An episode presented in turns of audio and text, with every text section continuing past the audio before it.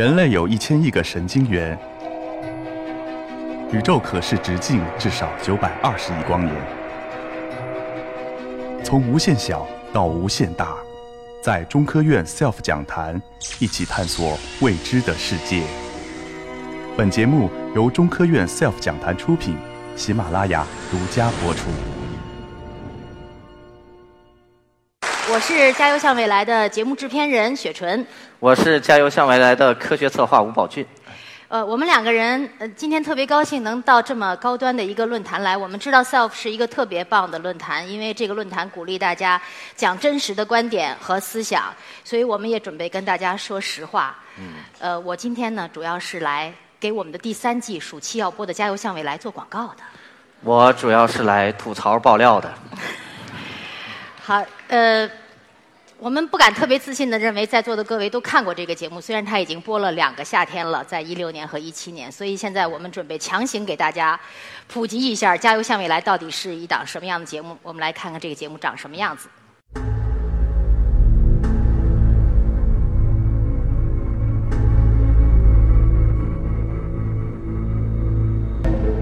上我们管叫太阳观测当中氢原子的普遍，建立了波尔模型，特别短的脉冲产生神经电信号。氢烷是一种软氢，通过化学反应变成 CuCl。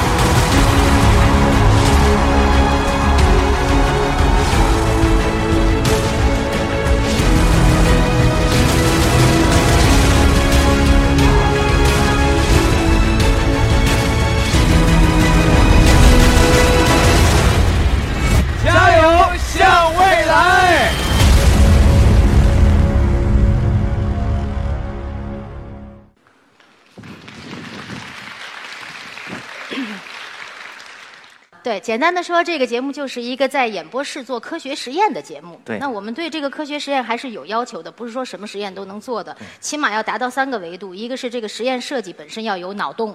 要有想象力，还有一个就是它的操作要有一定难度，恐怕别人都做不了。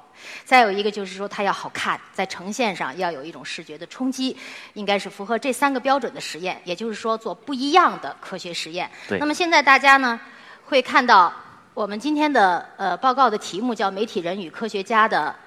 不是王雪纯和吴宝军的 相爱相杀，呃，实际上是相杀 实际上呢，看标题是很明确的啦，因为这个节目是由两支团队深度捆绑在一起啊，捆绑在一起。定时炸弹。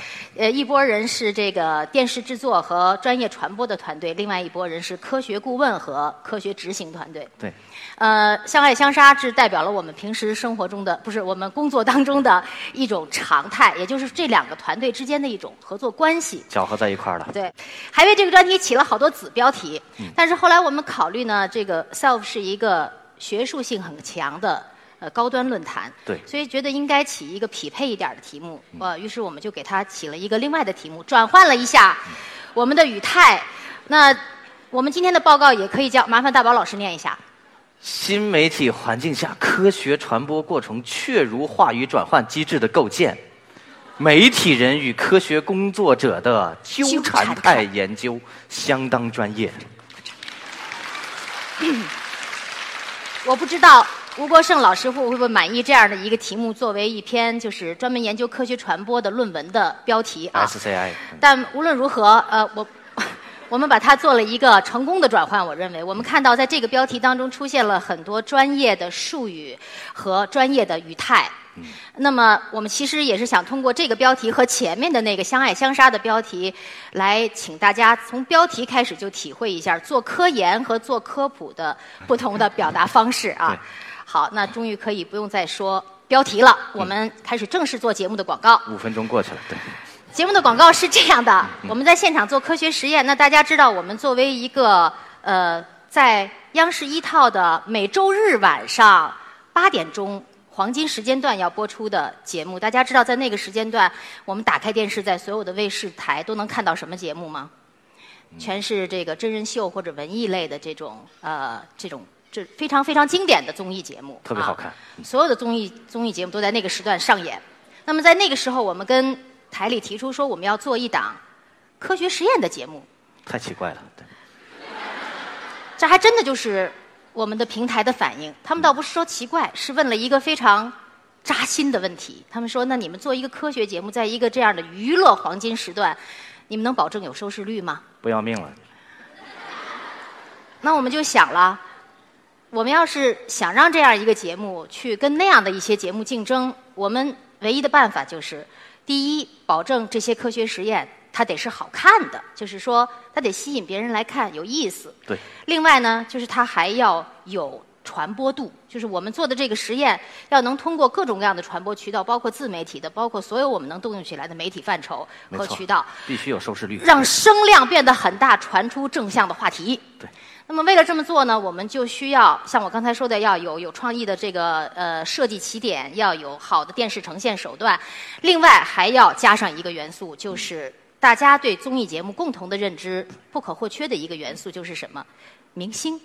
明星呢，怎么参与这个科学节目？在第一季的时候，我们让明星和普通人搭档一起来答题，对，呃，效果不是特别好。到第二季呢，我们就改了，我们还是请明星，但是让明星深度的进入我们的实验过程。比如说这张图片，终于说到他了，就是郎朗，钢琴家郎朗在我们的节目现场用他的琴声来表达了一个鲁本斯管的这样的一个实验，用琴声和火焰高度来相配合。这是郎朗，对这是一个经典的实验。那么这第二张图呢是呃实力派歌手黄绮珊，啊、他在我们的节目现场用他浑厚的歌声，一举震碎了十几个玻璃杯，表现了一个声音共振造成的这种后果的实验。嗯，狮吼功，这是他震碎的杯子。对，呃，另外我们还做了一个实验，这个实验呢可以说是在我们两季一百多个实验当中传播度最好的、口碑也最呃也是最高的这样的一个实验，就是呃体育明星张培萌、短跑运动员和歼十飞机的一个人机竞速。呃，呵呵，这个时候问题就来了，终于轮到大宝老师说话了。传播的好就一定是好实验吗？科学老师不这么认为。我们这个团队拿到这个选题的时候是这样的，嗯，这是个什么选题？运动员和飞机赛跑，这不高中物理题吗？算一个速度，算个加速度，这种这种节目还会有人看？谁知道播出三天，点击量两千万，呵呵，播出一个星期，点击量四千万，哈哈。到现在点击量大概九千多万，我们就很纳闷，中国这一群什么观众？后来才发现，这个节目播出的当月，张培萌和他的队友苏炳添他们参加了一个世界级的比赛，并且夺得了冠军。在网络上，大家欢呼雀跃，然后打开百度搜索张培萌第二条张培萌和歼十赛跑所以我们是来蹭热点的。啊，所以这是一个蹭热度的节目。对，翻篇儿，翻篇儿。学习了。嗯。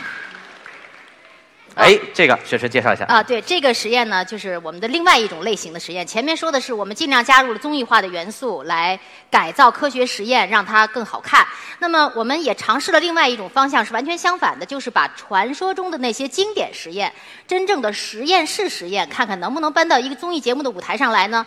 大家知道，在节目现场，我们的这个科学老师，比如说张传亮老师老师啊、曹泽贤老师，他们都成为后来大家追捧的对象啊，都去跟他们合影。那么我们的这些科学老师，他们在跟谁合影呢？他们奔向了这个管子，那必须的，得跟这个管子合影。为什么呢？中国的明星千千万，但是这根管子只有一根儿。这个实验源自于文艺复兴晚期伽利略当年在比萨斜塔上做的小球下落实验。我们做了一根六米长的亚克力管子，挂一根羽毛在管子里，然后把它抽成近似真空的状态，在管子外面同等高度挂一个铁球，然后同时释放这根羽毛和铁球，之后用高速摄像机拍它们下落的过程，让现场的选手去猜哪个先落地，然后由科学专家去解读。这是一个非常经典的实验。这个实验以前在中国的媒体上没有人做过，没有在一个综艺节目上，没有在综艺节目上，其实在别的媒体上也没有。当时我们也在质疑说，这样的一个科学性非常强的、没有增加其他任何手段的实验，能不能有收视率？哎，我们起先心里头没谱，后来发现当期曹老师点评完了之后，这一期是中国排行榜收视率排行榜的第一名，并且后来同时段的，同时段的嗯，并且后来我们发现很多中国的中学物理课的老师，还有小学科学课的老师，把这一期的节目截下来，在他们课上当做课件儿来用。好骄我们。忽然觉得高大上起来了。是的，这个实验，呃，我们这个节目除了综艺性的实验、科学性的实验，还会有一些公益性的实验。这个节目是讲内轮差的。我们知道大货车在拐弯的时候，司机有盲区，有内轮差。如果你站在这个盲区范围之内，你以为司机能看见你，但其实他根本看不见。所以每年中国因为这种事情出很多次的车祸，所以我们专门设计了这么一个实验。就是有很多跟生活密切相关的生活类实验。对，这也是传播非常好的一个实验。这个，呃，不好意思，截图有点不清楚。这个实验呢，其实是我们第一季流传特别好的、传播非常好的一个经典实验，就是口香糖开椰子。其实它的核心传播的那个知识点呢，就是非牛顿流体，也就是软物质。啊，我就不展开说了啊。反正至少我们做完这个实验之后呢，据说在那一年暑期的海南，所有卖椰子的摊儿上都搭配着卖口香糖。而且呢，卖椰子的人会鼓励大家说，如果你能用电视里那个实验的方法，自己拿口香糖砸开椰子，这个椰子就免费赠送了。嗯，这是一个我们也比较觉得传播好的例子啊。所以总之就是我们的实验种类很多。说到这里，嗯大家看出这个实验、这个节目《加油向未来》是个什么节目吗？用我们这科学团队的话说，这个故事要从公元一六六二年讲起。嗯、在一六六二年的时候，有一个英国人叫罗伯特·胡克啊，就是那个弹簧秤那胡克定律的胡克，他被聘为英国皇家学会的实验室主任，他的任务就是在每次英国皇家学会开会的时候，准备三到四个实验，供英国皇家学会的会员们去观察、去分析、去猜想。